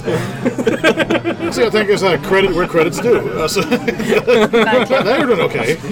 Hon kanske är jättebra på förhållandebiten, men jag tänkte det här var okej. Ehm, Jag och jag det. det, det finns en ytterligare rolig detalj kring huden. Det här var en. Ytterligare en rolig detalj. Fun facts och... Det är att liksom rättsläkaren som, alltså obducenten som hade hand om kroppen och så vidare, eh, ska ha sagt att huden, eller kroppen var så flådd med sån precision att det var som att dra på en strumpa Oh, på wow. liket. alltså, det var det här som fick mig att börja skratta jättemycket när jag hörde det första gången. Kan ni tänka er det? Alltså, så Vet du vad det hört magiskt? Det händer ju inte nu. Jag vill bara påpeka. När du sa att kroppen var så flådd, så det var kul om vi tre tillsammans i kör bara, Hur flådd var den? det hade varit väldigt vackert. Ja, och lite, lite concerning också. Absolut, absolut. Okej. Eh, och, och det, här, det ska jag säga också, det, det, jag har fått lite olika liksom, bilder kring det här att... för att Vänta lite nu. Skickad av vem? Ja, ja, just det. Sådana bilder, absolut. Nej, men när jag har läst och hört om det här så är det liksom att vissa av poliserna sa typ att det var så tydligt att man kunde se att det var en människokropp, det var så här facial features och det var hår och allt möjligt. Men eh, det som liksom det som också Catherine gör i skändandet av kroppen det är att hon hugger huvudet av John. Och jag vet inte om det är liksom före hon har flott kroppen så att det är det som är att det är facial features med eller om det är liksom eller efter. Ni förstår vad jag menar. Men, men, bara för detalj. eh, så, här, så själva hela... Uh, Visst bättre ordet. Dräkten som blev kvar. Ja. Var det inklusive ansikte och allt det där? Det är det som är lite, jag har liksom dubbla saker. Alltså är det utan huvud, då bara känner jag fail. Hon var inte alltså, tillräckligt det- hängiven. Nej, men jag tycker... Ja. Ehm, ja. Nej men det, det är speciellt, absolut. I alla fall. Det, det, borde, Ehm, det ganska mycket. Alltså, det känns som, alltså, jag förstår någonstans rent mekaniskt hur du skulle kunna köra bara det här. Men om du kör huvudet också, hur du får det intakt på ett snyggt sätt. ja, men jag tänker att det kanske blir slappt ansikte. Nej, men jag tycker det måste, alltså, jag vill prova vad du ska ha. Alltså, det, det, allt det. Patrik ser lite... Eller, så- alltså, tycker förstår. Det, det, det beror på vad, vad du har för mål med det. Om du vill så Buffalo Vad jag har för mål? Nej, inte, inte, du, inte, inte du. Inte du. Den som gör det här har för mål. Om du vill Buffalo, Buffalo Billa skiten eh, med vad som är mask, då, då tror jag det krävs lite mer jobb. Om du bara köra... Jag tror, jag tror att om hon hade velat göra det så hade hon gjort det. Så att om hon har gjort det utan huvud, då är det ett val hon har gjort. Ja, jag tror också hon har, hon har nailat det här. tror jag. Det tråkiga är att hon var ju tvungen att stäva honom så många gånger så det är en massa hål i den här. Det är sant. Så det det är är lite fail. Så efter jag tänkte fan jag borde ha... Jobbigt att sy och ha sig liksom. Ja, det, det är lätt att vara efterklok. Vi kan inte döma det jättemycket tycker jag. Den kommer liksom läcka som fan om hon går ut i regnstorm. Och jag menar, i. Nej, men så här, och I början så sa jag ju liksom att hon, hon tog ju verkligen tillvara på kroppen. Alltså typ som en riktig jägare. Man tog tillvara på allting. Vad gjorde hon med resten av kroppen? Nej, men det kommer till Ja, det. bra. Eh, men liksom som jag sa, liksom, hon inredde ju, typ kan man säga, hemmet. För att det uppfattades som att det var en gardin av den här liksom flodda kroppen. Men det här är under en kväll. Ja. Ja. Hon är sjukt effektiv. Ja, alltså det är liksom, efficiency is key. Ehm, ja, men hon i alla fall, hon hugger huvudet av Johns kropp. Eh, och börjar sen laga middag. Catherine bestämmer sig för att göra det som jag kallar eh, en fräsch höstgryta. Om vi ska då tänka så här eh, med svenska mått mätt. Liksom. Här i Sverige kanske det är mer någon typ av liksom, rostbiff eller ro, rostas på något sånt där. Liksom, lite kantareller och bla bla. Men hon, hon gör då liksom en, en trevlig gryta med lite potatis, rödbetor, pumpa. Helt sjukt. Alltså, Eh, det är alltså, hon gör en maträtt. Ja, ja, ja. Alltså så här. Potatis, rödbetor, pumpa, eh, zucchini, kål, gul squash och sen så sås då liksom så den blir liksom riktigt grytig. Alltså, det, Men vilken del av honom har de använt? Men det... så nyfiken. Nej, men så här. Eh, det, det de kunde konstatera är liksom som fina köttbitar, Ja. ska jag uttrycka det. Det var att det var liksom en del av hans stjärt. Alltså liksom den sätesmuskeln. Alltså, det här låter som ett inlärt beteende. Alltså om hon är slaktare, det här är det hon har gjort med djur. Ja, Det är Ja, exakt det samma tillvägagångssätt. Alltså hon måste ha gått in i någon slags... Eh, ja, alltså antagligen. någon slags Hon har ju inte direkt gjort någon skillnad på honom nej. och andra. nej, men det här är precis det hon har gjort Ja. en gång i veckan i 30 år. Förmodligen. Nej, men för jag vill minnas också att alltså, när de hittar henne då sovandes i sängen att hon var ju liksom helt nerblodad. Vilket låter ju Hon hade inte ens vett att tvätta sig. Nej, men, Alltså, men jag, jag tänker egentligen, alltså, om vi ska vara sån, som vissa skulle påstå. Jag kan jag hålla med.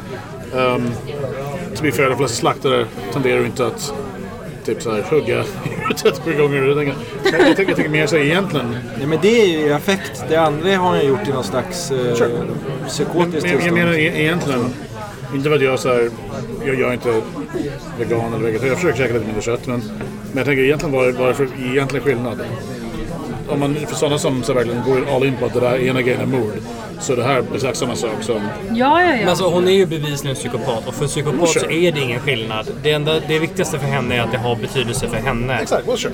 Så att så fort han har gjort sitt syfte, eh, eller vad heter det, fullföljt sitt syfte, vad hon anser, då är ju det här är inga problem för henne. Alltså det, jag tror inte ens det är affekt om jag ska vara riktigt ärlig, utan det är bara Nej, i och för sig. Ju- han låg ju och sov i och för sig, så det är kanske inte ens affekt. Så det är bara det hon gjorde mot, med barnet du berättade där i barnvagnen. Där, det är där hon verkligen visar sina psykopatiska drag. Det spelar ingen roll om det här med likgiltighet vi pratar om i pausen. det spelar liksom ingen roll och det gäller även här. Det kunde ha varit en kyckling, det kunde ha varit John. Men typ. Ja. Eh, men som sagt, hon, hon förbereder lilla grytan och har sig. Eh, men om man, om man gör en riktigt fin måltid, vad är det som är liksom grädden på moset då? Servering. Precis, dukningen. Eh, Presentationen är ju... Ja, ja, ja. Eh, så Catherine eh, så här, hon eh, sets the table med två tallrikar och så här, bordsplaceringslappar. Alltså så här, jag är ju jättevan att gå på sådana middagar. På den ena står det. Catherine och på den andra står det... Eh, namnen på de här bordsplaceringslapparna är namnen på Johns barn. Nej! Oh my god, that's evil stuff. Så hon planerade alltså att hans barn skulle äta deras pappas kropp. Why not? Alltså din blick Erik. Jag, jag, jag sitter på honom bara. Förlåt. Jag, jag visste det. här. Men eh, Ja, just det. eh, spontana tankar? Eh, ja, men det är jätteintressant. Det är väldigt jobbigt att lyssna på, men det är väldigt intressant. Alltså, det, att Så sånt, vi är inne hända. i evil. Ter- Vi har lämnat psykopati till pure evil För, för det, var- det fanns en förnimmelse av mänskligheten när de skickade iväg dem innan de skulle göra allt det här. Men sen kanske det är så här, nu, nu jävlar blir det... Det var för att de skulle kunna hinna förbereda den här måltiden. Det blir lite pappaburgare. Varsin McPappa och kompani. det, det som också ska så här, sägas för kännedom det var det att eh, poliserna hittade också en tredje tallrik eh, som var liksom med mat på och så vidare men den var liksom utkastad i trädgården. Eh, alltså liksom som sopor och så vidare. Så det, det har liksom spekulerats av liksom åklagarna och polisen och sånt där i undersökningen eh, att Catherine gjorde den här tallriken till sig själv men att hon liksom inte klarade av att äta den. Så att, så det finns ju vissa så här, som säger liksom Catherine Knight så här, cannibal killer. Men hon har själv liksom inte... Det finns inga bevis Nej, alls. att hon har konsumerat människokött. Eh, för kännedom. Alla, alla har väl en gräns någonstans, I. Så. Ja, ja, ja. Carry on. Som sagt, eh, ni frågade ju vad som hände med huvudet. Eh, och när poliserna kom dit så låg faktiskt Johns huvud i eh, en gryta blandat med grönsaker. Så att jag vet inte om det, är- det är liksom, om det är samma gryta så att hon liksom la ner huvudet efteråt efter att hon har tillrätt liksom, sätesmuskeln och sånt där. Eh, men, men den låg i alla fall där och puttra. Eh, för att grytan var fortfarande varm när polisen kom dit. Så det, så det indikerar ändå på, eh, enligt polisens, polisens undersökning, att maten gjordes under morgonen. Om poliserna kom dit liksom åtta på morgonen så har det här skett på morgonen och så själva mordet och det under natten. Är det normalt i... Alltså om man är... När hon jobbade ju, hon var ju inte hemmafru. Nej. Jag tänker om man är hemmafru då kanske man börjar laga tidigt på morgonen och så där för att det ska liksom... Hon hade en, alltså jag, jag vet inte, det var innan hon träffade Joan så fick hon så här liksom någon typ av eh, disability liksom release från jobbet och att- jag vet inte om hon gjorde illa sig eller något. Eh, så att hon jobbade ju inte så mycket Nej, då just kanske då. hon hade den vanan att hon så här, Kanske. Men sen tänker jag också att huvudet innehåller ju ändå saker som är ganska goda. Men det är ju svårt Av att egen erfarenhet säger du det? Jag tänker rent generellt. Okej, aha, okej. Men det är väldigt svårt att ta tillvara på just för att det är liksom svårt att plocka ut grejer. Så att man långkokar gärna en sån sak liksom, Ja. för att få ut allting. Just det, Så med alla det juices och sånt. Ja, och sen att, ja. Så jag tänker att det kan vara en sån grej bara att det var långkok på G liksom. Ja men antagligen, antagligen. Ja men det är så lite pulled pork i någon mån. Full brain with eyelashes. Ja, precis. Eh, och resten av Johns kropp, eh, den var också så här eh, arrangerad på ett konstigt sätt. Eh, jag, jag har lite svårt att förklara typ hur det var arrangerat för jag har liksom inte riktigt fattat typ det så här. Men den, den, så här, den var arrangerad på ett konstigt sätt. Och då får ni tänka att det var liksom en kropp utan ett huvud. Och jag vet inte om hon liksom styckade resten av kroppen. Det är otydligt i alla fall i källorna. Eh, men åklagaren tror att den här positionen av kroppen var ett sätt för Catherine att demonstrera sitt hat gentemot John. Att det var liksom så här, eh, ja men eh, nedvärderande och liksom så vidare. Eh, det Och satte det på toa. Precis. Nej men det var typ så här. Ja, jag vet inte, det är jättekonstigt. Ni, ni kan typ googla det. Men jag fattar inte vad det stod i alla fall. Eh, det fanns även en handskriven lapp som låg ovanpå ett eh, fotografi av John och denna var tydligen liksom fylld så här bloodstained and covered with small pieces eh, of flesh. Enligt då Wikipedia. Eh, och eh, på lappen så stod det som följer. Och eh, kom ihåg att Catherine slutade ju skolan när hon var 15 år. Och gick som när hon slutade skolan så kunde hon knappt eh, eh, skriva eller läsa. Så det som eh, eh, stod var så här. Time got you back Joathon for rapping, alltså raping, M- eh, my eh, daughter, daughter, you too Beck, och Beck är Price, alltså, så här, alltså John Price dotter, for Ross, for Little John, som då var hans son. Now play with Little John's dick, John Price. Alltså så här, det, det är helt liksom oförståeligt typ och så här, hon har skrivit bara helt kok och bäng. Så det är liksom själva mordet och hur det gick till. Då kommer vi in på kapitel kapitel 5 som är själva rättegången. Epilogen. Ja, eller hur? Ehm, och, och, och så här, det, det här uppenbarligen, det här var ju liksom det, det var ju stort det här och det var ju liksom oroväckande och bla bla liksom, det, var, det var sjukt. Hon hade spelat massor med tv-spel i sitt liv. Precis. Ja, exakt. Ehm, Marilyn Manson. ehm, va? Är det här Marilyn Manson? Nej, de lyssnar på Marilyn Manson och tycker Cohen kan vara Ja, kille också. ja, De kan ja, ja. saker Just det, just Det, det. det är det som är grejen. Okej, men själva rättegången då. Så Catherine sa att hon kunde gå in i liksom, alltså det som jag tolkar en typ av förlikning. Alltså det heter ju så här a plea. Typ a plea bargain. Ehm, så att så här, ifall inte det är korrekt översättning, alltså så här, bear with Ja me. men det är det. Eh, och då under premissen att eh, det här skulle rubriceras som dråp och inte mord. Och dråp är ju då när du av misstag dödar någon. Ja. Du vill skada dem men du vill inte ta livet av dem.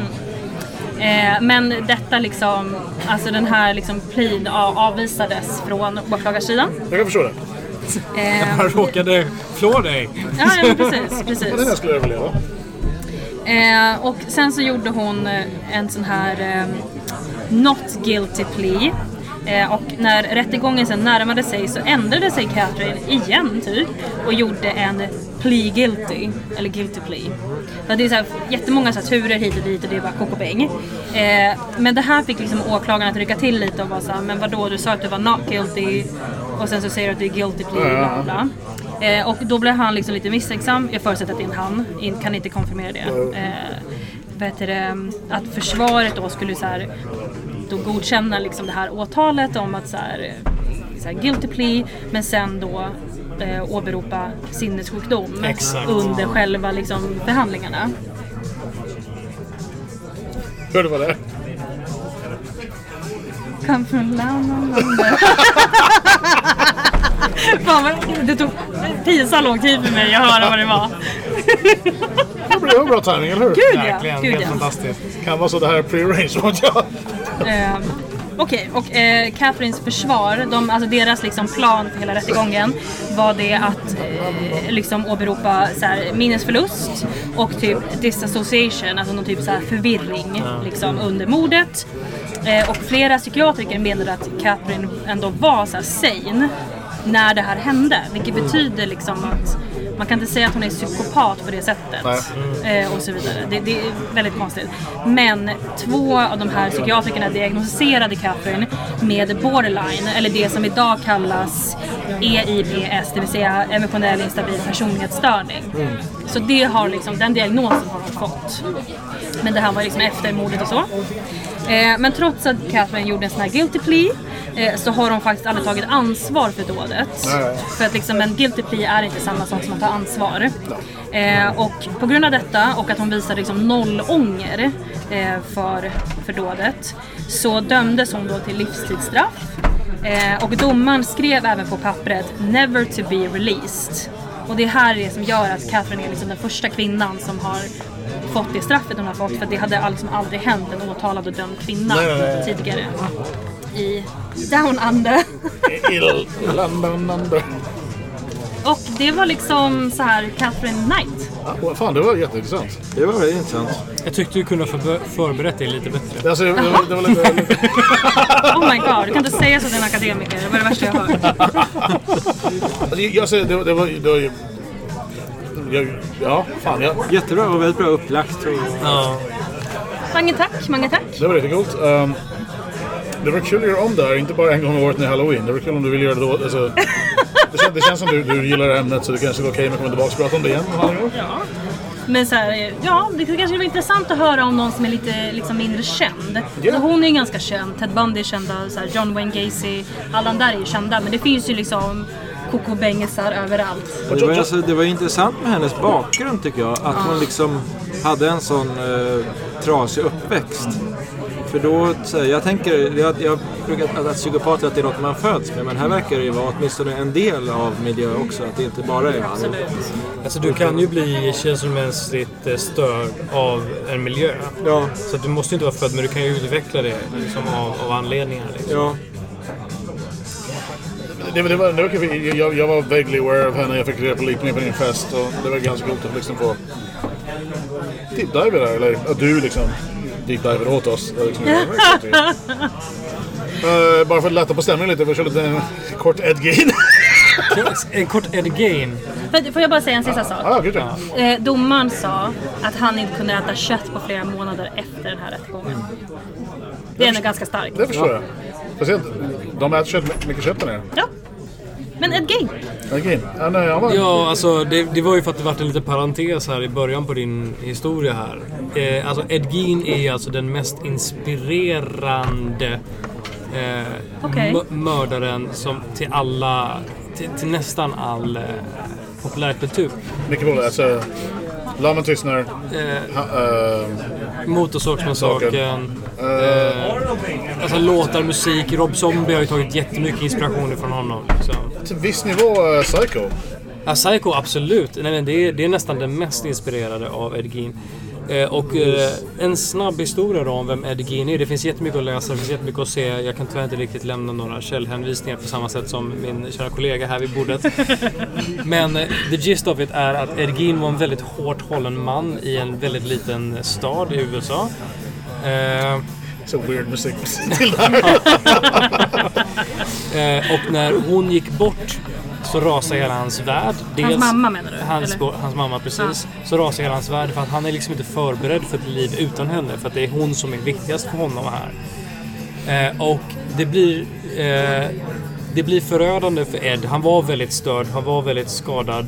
Just, eh, vi, där kan vi också diskutera om han vart det av hennes uppfostran eller om han var det lite innan. Men det hjälpte ju inte att han blev uppfostrad på det sätt han blev.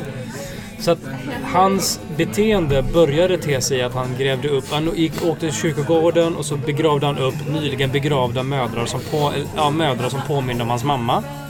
Tog hem dem och eh, använde deras hud till att... Eh, eller han, han, först hade han dem som... Eh, Sällskap. be- sällskap.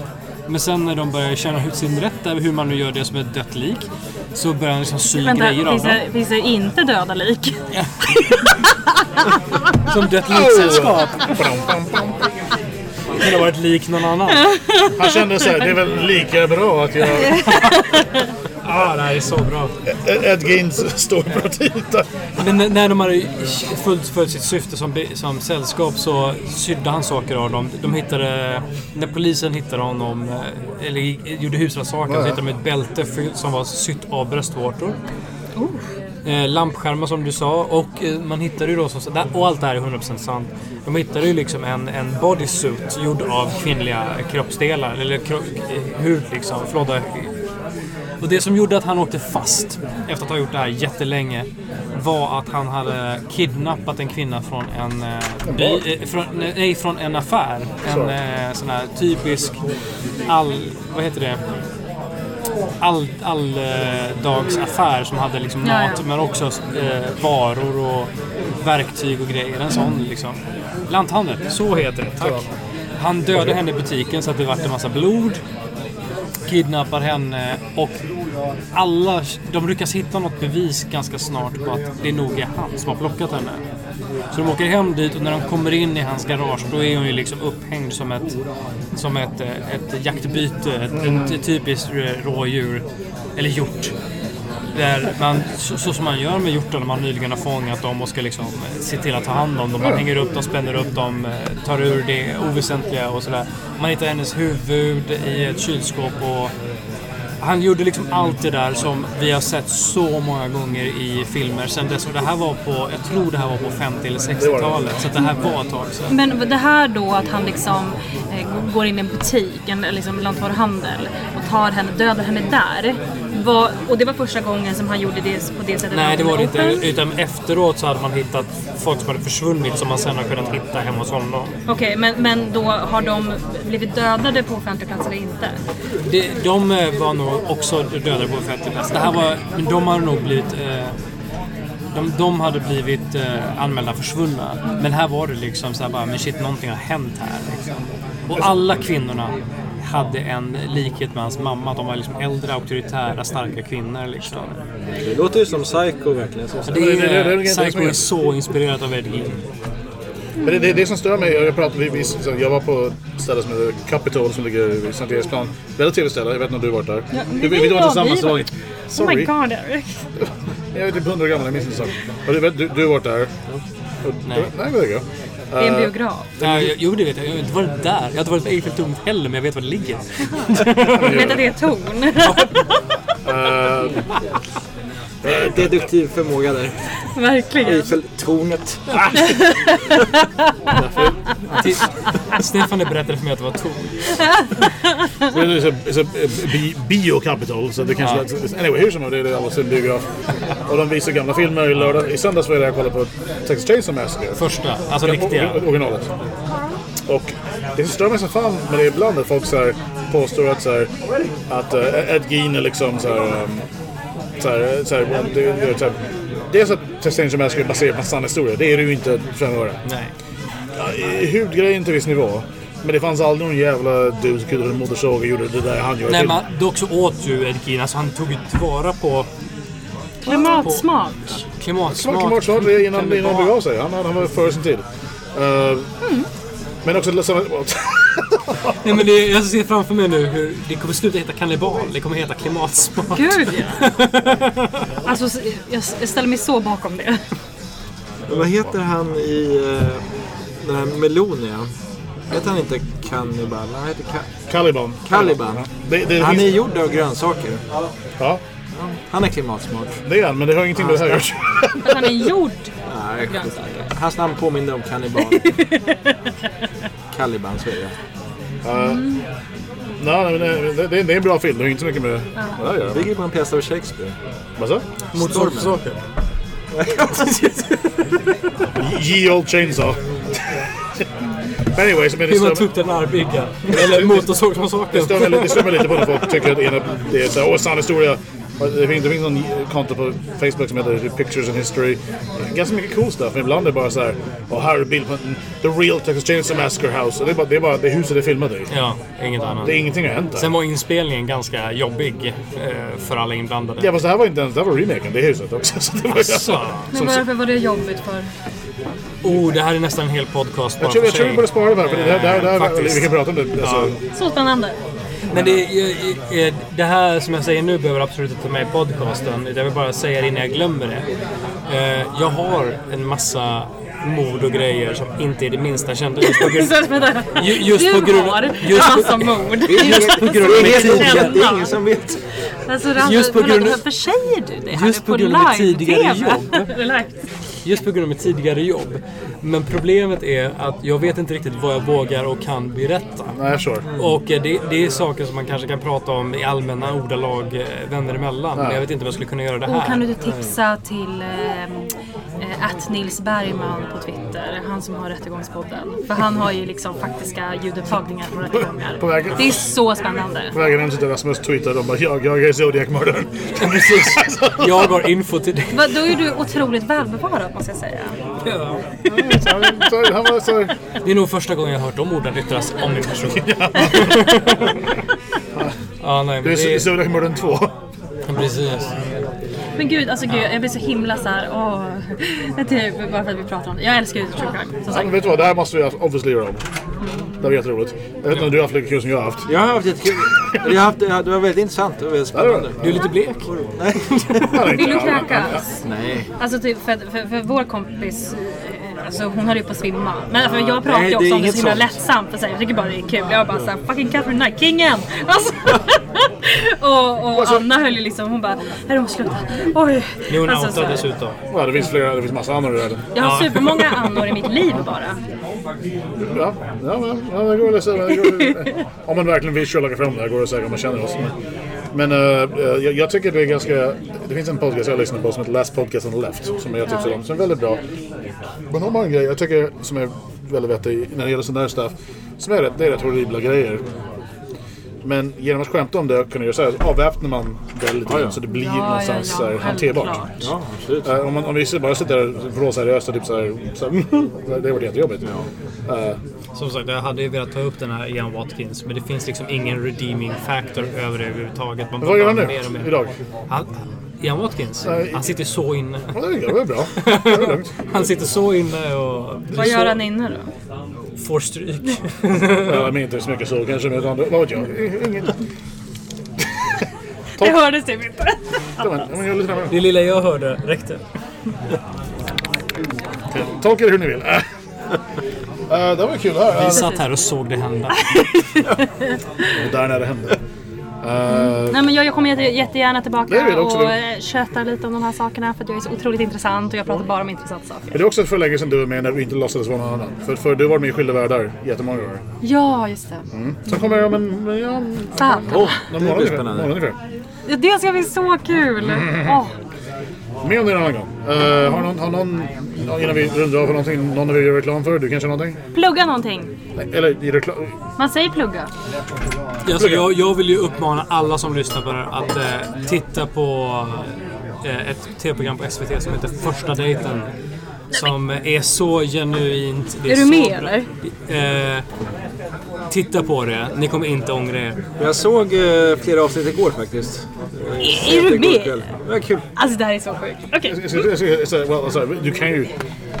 Det, det är så. Nej, vi- kan säga det off, off Se, se det, tro mig. Bra skit.